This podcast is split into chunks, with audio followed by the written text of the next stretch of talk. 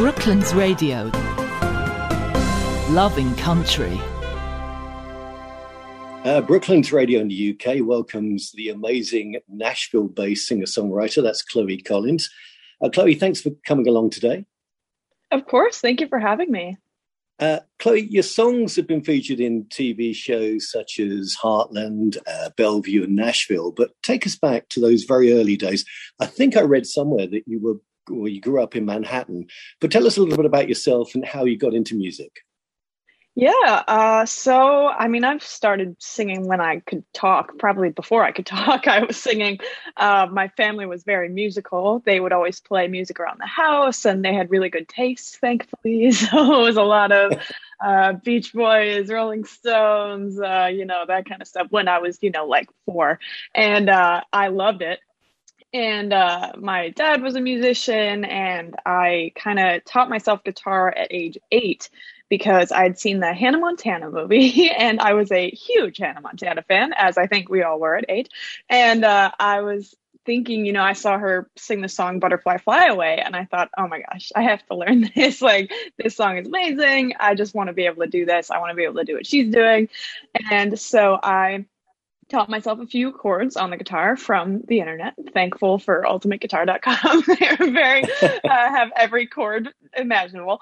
Um, and I kind of did that and then I started writing my own songs and I think I wrote my first song on a really tiny piece of paper and uh, kind of just took off from there just kept writing and i would write like every day i was so in love with it. I thought it was just the coolest thing that I could make something out of absolutely nothing, like a completely blank page. You know, I just thought that was so cool. Really good. Um, so, how did you get your first break in the music industry, and how old were you then? Let's see. I mean, I feel like break is kind of relative because I feel like I'm still not, still haven't gotten it. Um, but I think I, well, the first time I had a song on a TV show, that was huge for me. Uh, I was 13, which is insane to think of now. Like 13 year old me just emailing su- music supervisors and thinking they would respond to me. That's kind of crazy. But uh, I got one of my songs on the TV show The Vineyard on ABC Family. Yeah. And I remember we gathered my whole family and we watched it and we made brownies and it was kind of an inappropriate show for a 13 year old. So the second that my song came on, like it finished and my parents turned it off. They were like, okay, you're going to bed. like, we're done. That was fun, but we're over. Um, but yeah, I think that was definitely a highlight. And then, of course, when I got my song on the uh, 100th episode of the TV show Nashville, that was really, I would say that was pretty life changing considering I, I was. it was yeah, I was in the midst of moving to Nashville when I got the call that I had a song on the show Nashville. I was like, this could have been called Michigan. Like, I it happened to be a show called Nashville. What are the odds? So that was kind of wild. wow. So you talked about Hannah Montana being a, a huge influence. What other uh, musical influences did you have when you were young? Ooh, when I was young is a good question. I always get the question, you know, who are they now? But I think some of them have remained the same but some like Billie Eilish was like 12 when I was what 14 so it's kind of like she wasn't existent but now she's a big uh, idol of mine and Dua Lipa um, I think when I was young, definitely, obviously, Hannah Montana. That was a staple. Uh, anything that was from Disney was a big. So a talk, big talk about now. Then, I mean, your, your musical tastes sound quite varied. Then, Yes, uh, pretty all over the place. Because again, as I said, my parents played, uh, you know, their favorite mu- music around the house, so I'd get their taste and mine, and then it would kind of mix with whatever I'd hear on the radio. So now it's kind of a combination. Like I might go to the Stones concert on Saturday. However, I still listen to Dua Lipa, and then uh, you know, not just pop but country, like uh, Carrie Underwood's incredible, Lady A, um, Old Dominion like I just think the more I listen to, the more will kind of influence my music. Like sometimes I write songs, I'm like, well, where did that come from? was that a jazz song? What was that? But I think the more I listen to, the more I can kind of collect in my brain and then it kind of comes out into my songs, but in a completely twisted, different way, like my version of it, you know? So I think that's always sure. cool. And you were saying about dad being a musician.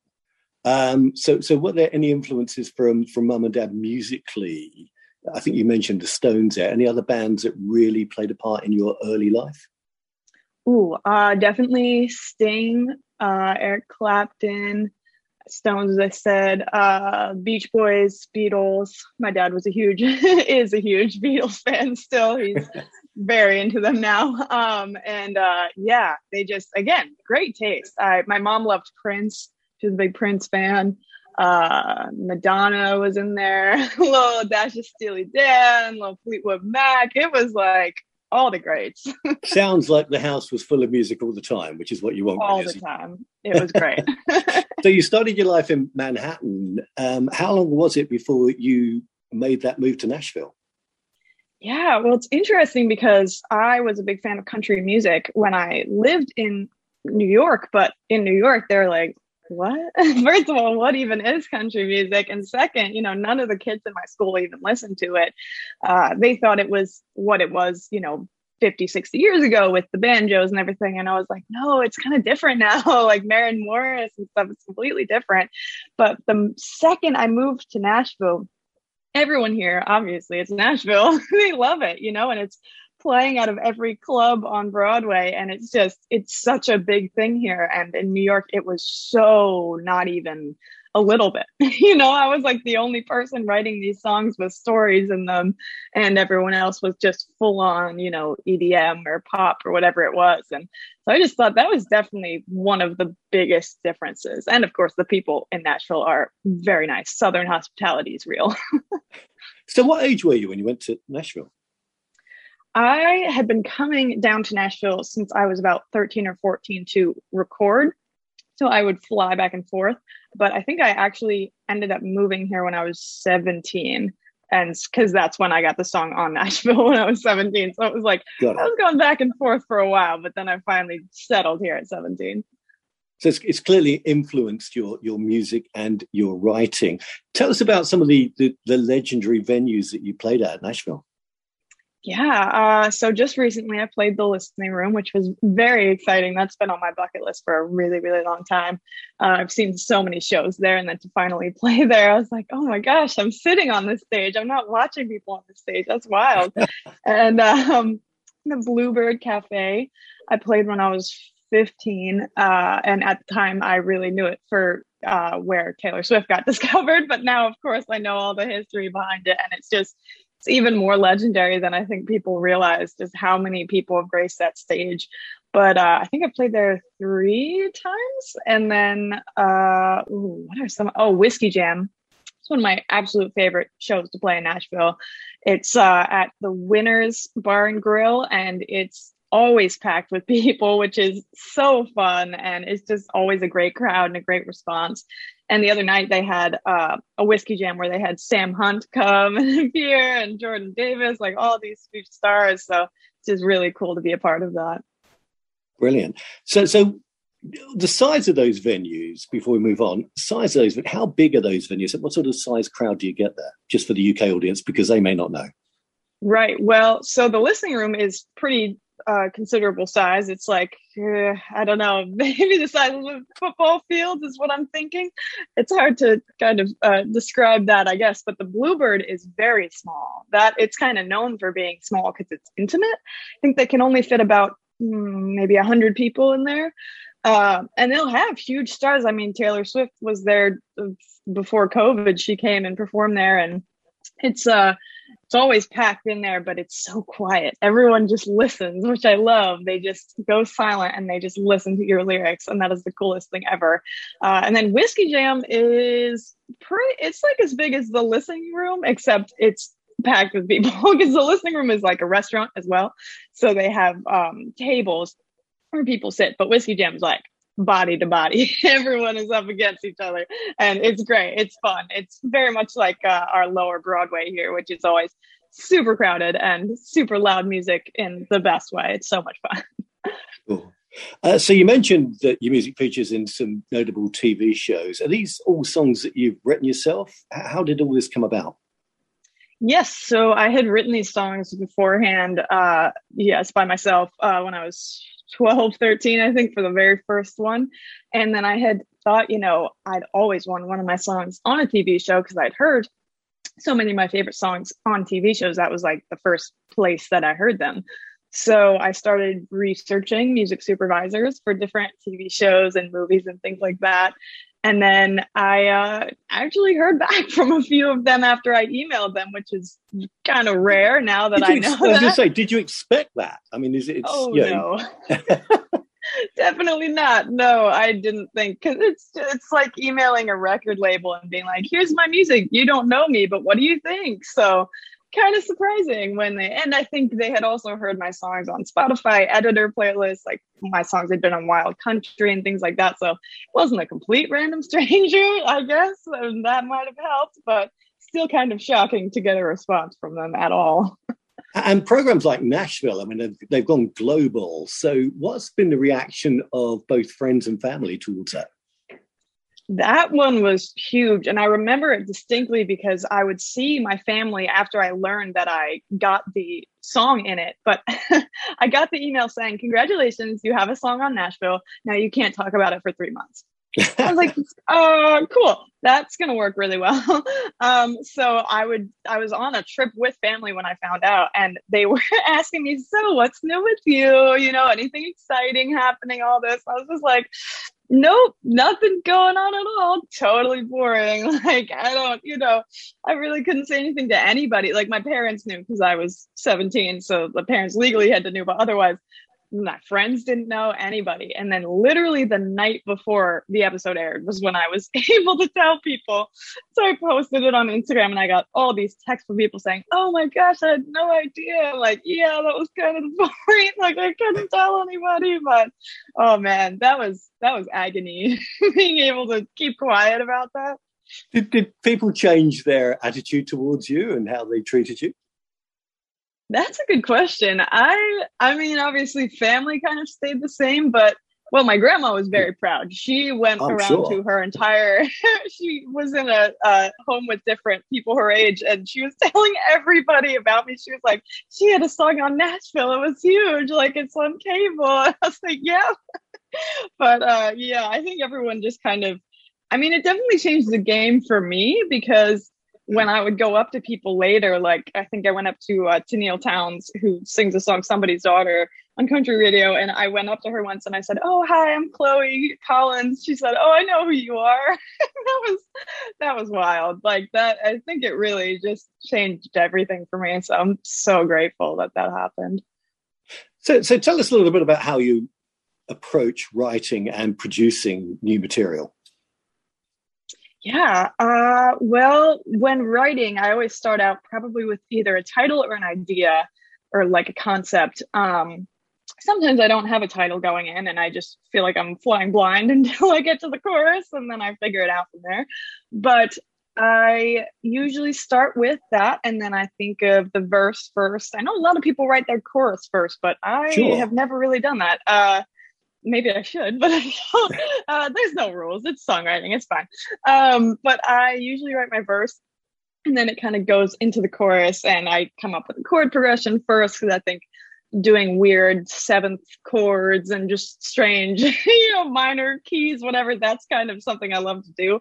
So I really uh, put that first and then I kind of build a melody and lyrics around it. But then with producing, I've been uh, producing with Smith Curry, who is incredible.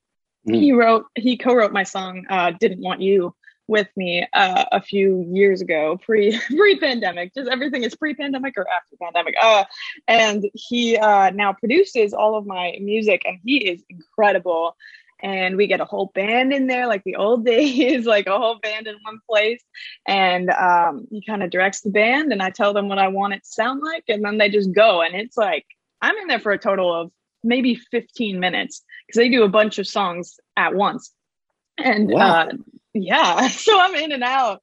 And then it's you know i have someone who mixes it and masters it and everything but the main part of it is done in like 15 minutes. They are the best players in nashville. I cannot emphasize how talented they are enough. They're really incredible. Um so yeah one take chloe you'll be known as yeah literally one take. And what about uh, you got all that talent that you talked about in nashville. What about collaboration creative collaboration with other artists Yes. Uh, so I do write with a lot of, I do write with some artists, but mostly I'm the artist in the room, in the songwriting room. So I will write with a bunch of songwriters around Nashville. And uh, I have met some incredible people doing that. I go to a school, the Belmont University here, which is, I'm a songwriting major because it's a music school and that's not really a thing anywhere else, songwriting major. Um, but I have met so many people through my school and then I write with uh, Emily Kroll, who's doing some really great things. She wrote uh, Just About Over You for Priscilla Block, and she's so talented. And we have written a bunch of songs together. She wrote my most recent single with me, actually. And right. uh, think we met just she was volunteering at this songwriter association and I just kept showing up to different events and she said, "You know what? I see you every day. Let's just write together because I write and you write." And I said, "Okay, let's do it." Knowing nothing, I'd heard none of her music and we went in and the first day we wrote a song that I still play at live shows all the time. So it's just you never know who is gonna who you're gonna click with because you can no. be best friends with someone and then you write together and it just doesn't work it's a completely different kind of you know working together collaboration whatever. So it's just it's really interesting to see. So let's throw this one at you. If you could choose one artist in the world that you'd like to collaborate with who would that be? Oh ah uh, so many. But i think I this has been my answer for a while, and I think it still stands. Maren Morris, because her music has influenced mine so much. Uh, I mean, The Bones is an incredible song, and I love how she's both pop and country at the same time because she's got that storytelling aspect of country, which is key. Um, but then she's got those pop melodies, and I think uh, being able to write with her, especially since her whole first album was just her and busbee, they wrote together it's you know co-writing is such a huge thing in nashville. And then she just came out with this record that blew up and it was co-written but not with like 5 million people. It was just like one other person. So i think it'd be really great to just get in a room just one-on-one with her and write a song. Mm. i think that would be a really interesting collaboration. And whilst you know, you're still young and your career is in its ascendancy best memories so far or career highlights anything that springs to mind? Ooh, well, I was just thinking about this the other day, actually. So I guess this is a pretty big highlight. I was playing Whiskey Jam, which I mentioned earlier, and I was called over. Someone said, Oh, someone wants to talk to you after I finished my set. And I played about three songs there. And I walk over, and Randy Travis, the legendary singer songwriter, is sitting there. And wow. he says he watched my whole show and he loved it and he thought my songwriting was incredible coming from someone who's written some of the greatest country songs in existence and he just gave me some really good advice and said to keep going and you know follow your dreams all that kind of stuff and I walked out crying. I was like, there's no way that just happened. That is not real. But I think that really, like, I was on cloud nine for about a week after that. So I think that was definitely maybe the number one highlight. I'm sure. No, that's amazing. That is utterly amazing. And at the moment, then, so you you do have a manager and a label, or not? Or is that still to come? I, I, hopefully, still to come. I, am crossing my fingers for that. Right now, it's just me, and uh, I do my own, you know, managing and social media, TikTok, and all that, and it's super fun, but it is a lot of work. So it would be yeah, nice. Sure, someone to help. Yeah and yet you've had tracks that have already done quarter of a million streams. You know, it's like it's amazing success if you're doing that single handedly. How have you achieved that? Thank you. Uh, well, I think TikTok had a lot to do with it. I I did get streams in the you know hundred thousands before that because I had a song on CMT. The music video got on CMT, which was a huge push for that. Um, but I think TikTok. I mean, I posted one of my songs on there thinking nothing would happen with it. And it just kind of escalated very quickly. And it has had like hundreds of videos of people lip syncing to it, which is hard for me to even comprehend that many people know my songs because I just play it to my, you know, stuffed animals in my room thinking, okay, no one's ever going to hear this, but whatever. And then that kind of translated into streams. All those people went to Spotify because they wanted to hear the whole song because you know TikTok's like what 15 seconds, so they're like, oh, I want more of this. So they go on Spotify, and now I mean, I think think Partner Crime's at like 200,000, a little over 200,000, which is like, I don't even know that many people. That's crazy. it's crazy to think that many people have listened to my music. That's wild. And that brilliant feeling when people sing your songs back to you.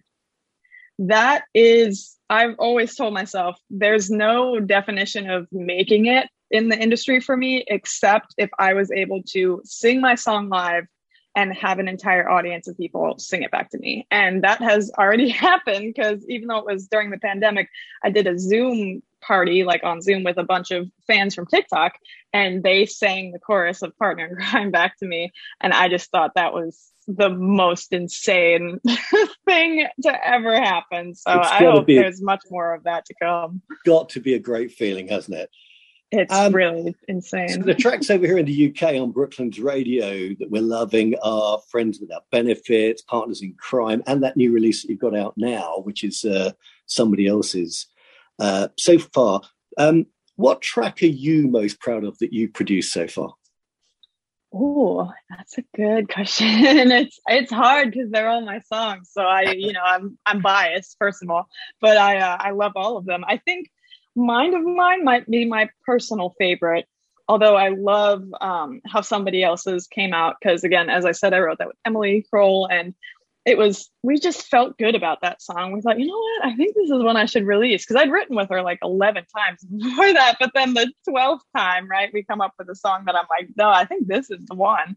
Um, so that was really special, and I think there's something about the lyrics in that song that really hit people a certain way whenever I play it on, um, you know, TikTok or whatever else. People are saying, "Oh, that song." No, like I like the other ones, but that one. And I just think I always read what my audience has to say because I think that's super important. Like I will choose singles depending on what people like the most, you know, acoustic.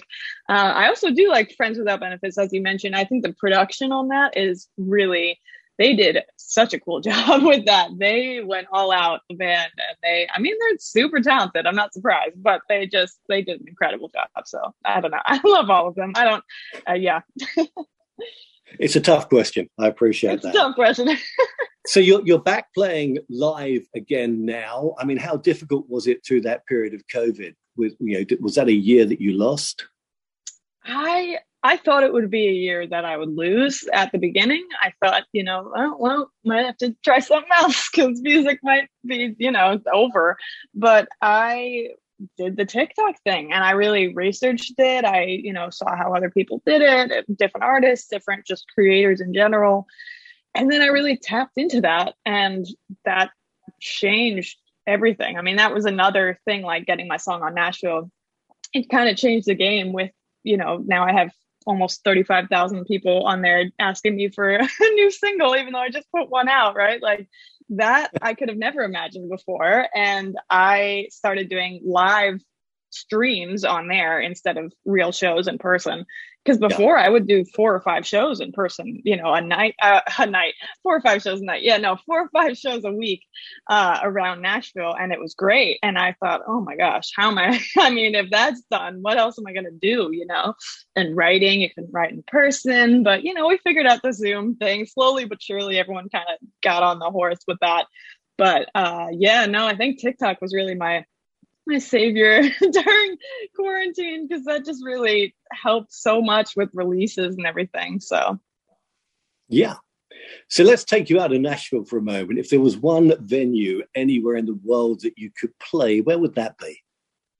Ooh, you know, since I am from New York, I always thought that Madison Square Garden would be the coolest place ever because. Yeah I saw all my first concerts there and to be able to stand on that stage, not even be a headliner. I mean, headliner would be great. Think big, but I think just to be on that stage as anything, I think that would be just the coolest thing. Just because, you know, I've seen it from the audience for so long and to turn that around would be really surreal. Excellent.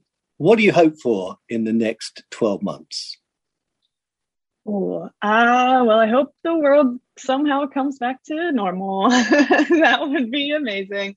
Um, and I do hope that the TikTok thing continues to grow. It has been, which I've been very grateful for. But um, I also meet some incredible fans on there, and I get to you know interact with them and they send me gifts and stuff, which is so cool. And I just I hope that stays, uh, even if the world goes back to normal, because I think it, that's a really unique experience for me. Uh, I would love to go on a tour. I'm not sure if it would be within the next 12 months, um, but that would be ideal because uh, again, these people from TikTok, they're like, "Oh, come to North Carolina, come to Sweden." I'm like, "Okay, well, I can only do like one trip with each of those." um, but so I think if I could go on a tour, that would cover a lot of different cities, and then those people could come to those shows, and that would be insane. So that yeah. would be a cool feeling. And how's the new release going now? How's it uh, since since it's been released? How successful has it been so far? It's been, I've been surprised actually. It's been going really well, uh, not only on TikTok, but on uh, different radio stations. It's already been climbing the Music Row charts, which is insane. Uh, it's like climbing faster than any of my other songs. It's already at, think, 108 and it just entered. so usually it's like at, I don't know, 300, 200 something. It's like at the very bottom. But it yeah. jumped up super quickly and it's like most added on a bunch of stations. And it's doing really well. So I'm crossing my fingers that it does even more well. And hopefully that'll be my, what, third break in the industry. That would be really cool. Well, congratulations! That's really good news for you. And Thank you. let's let's just end by talking about you outside of music. Tell us about Chloe Collins and what she gets up to outside of the music industry. Yeah, well, writing is huge for me. First of all, I love reading books. I made a challenge for myself to read 100 books this year, and I'm I don't think I'm going to get there, but I'm getting very close. Uh, and then writing in any capacity. So, you know, writing novels or writing, I write on my school newspaper just to, you know, practice that writing, keep up that skill in a different format and also I love it. it's what I love to do. So I'm like, you know, writing in any form would just be so much fun. Uh, but yeah, that's my main pastime other than reading is literally writing, either writing a song because that's what I do. But, uh, you know, I've been writing novels since I was like 10 maybe uh, i don't know how good they were when i was 10 but i'm sure they were something because i was you know still writing songs then so well, I tell you what, we are loving your music, Chloe, and uh, we're wishing you all the very, very best of luck with that new release uh, that you got out somebody else's. Um, thanks for talking to us on Brooklands Radio today, and uh, we hope to get you back at some later stage. Yes, thank you so much. Chloe, thanks for talking to us today. Brooklands Radio. Loving country.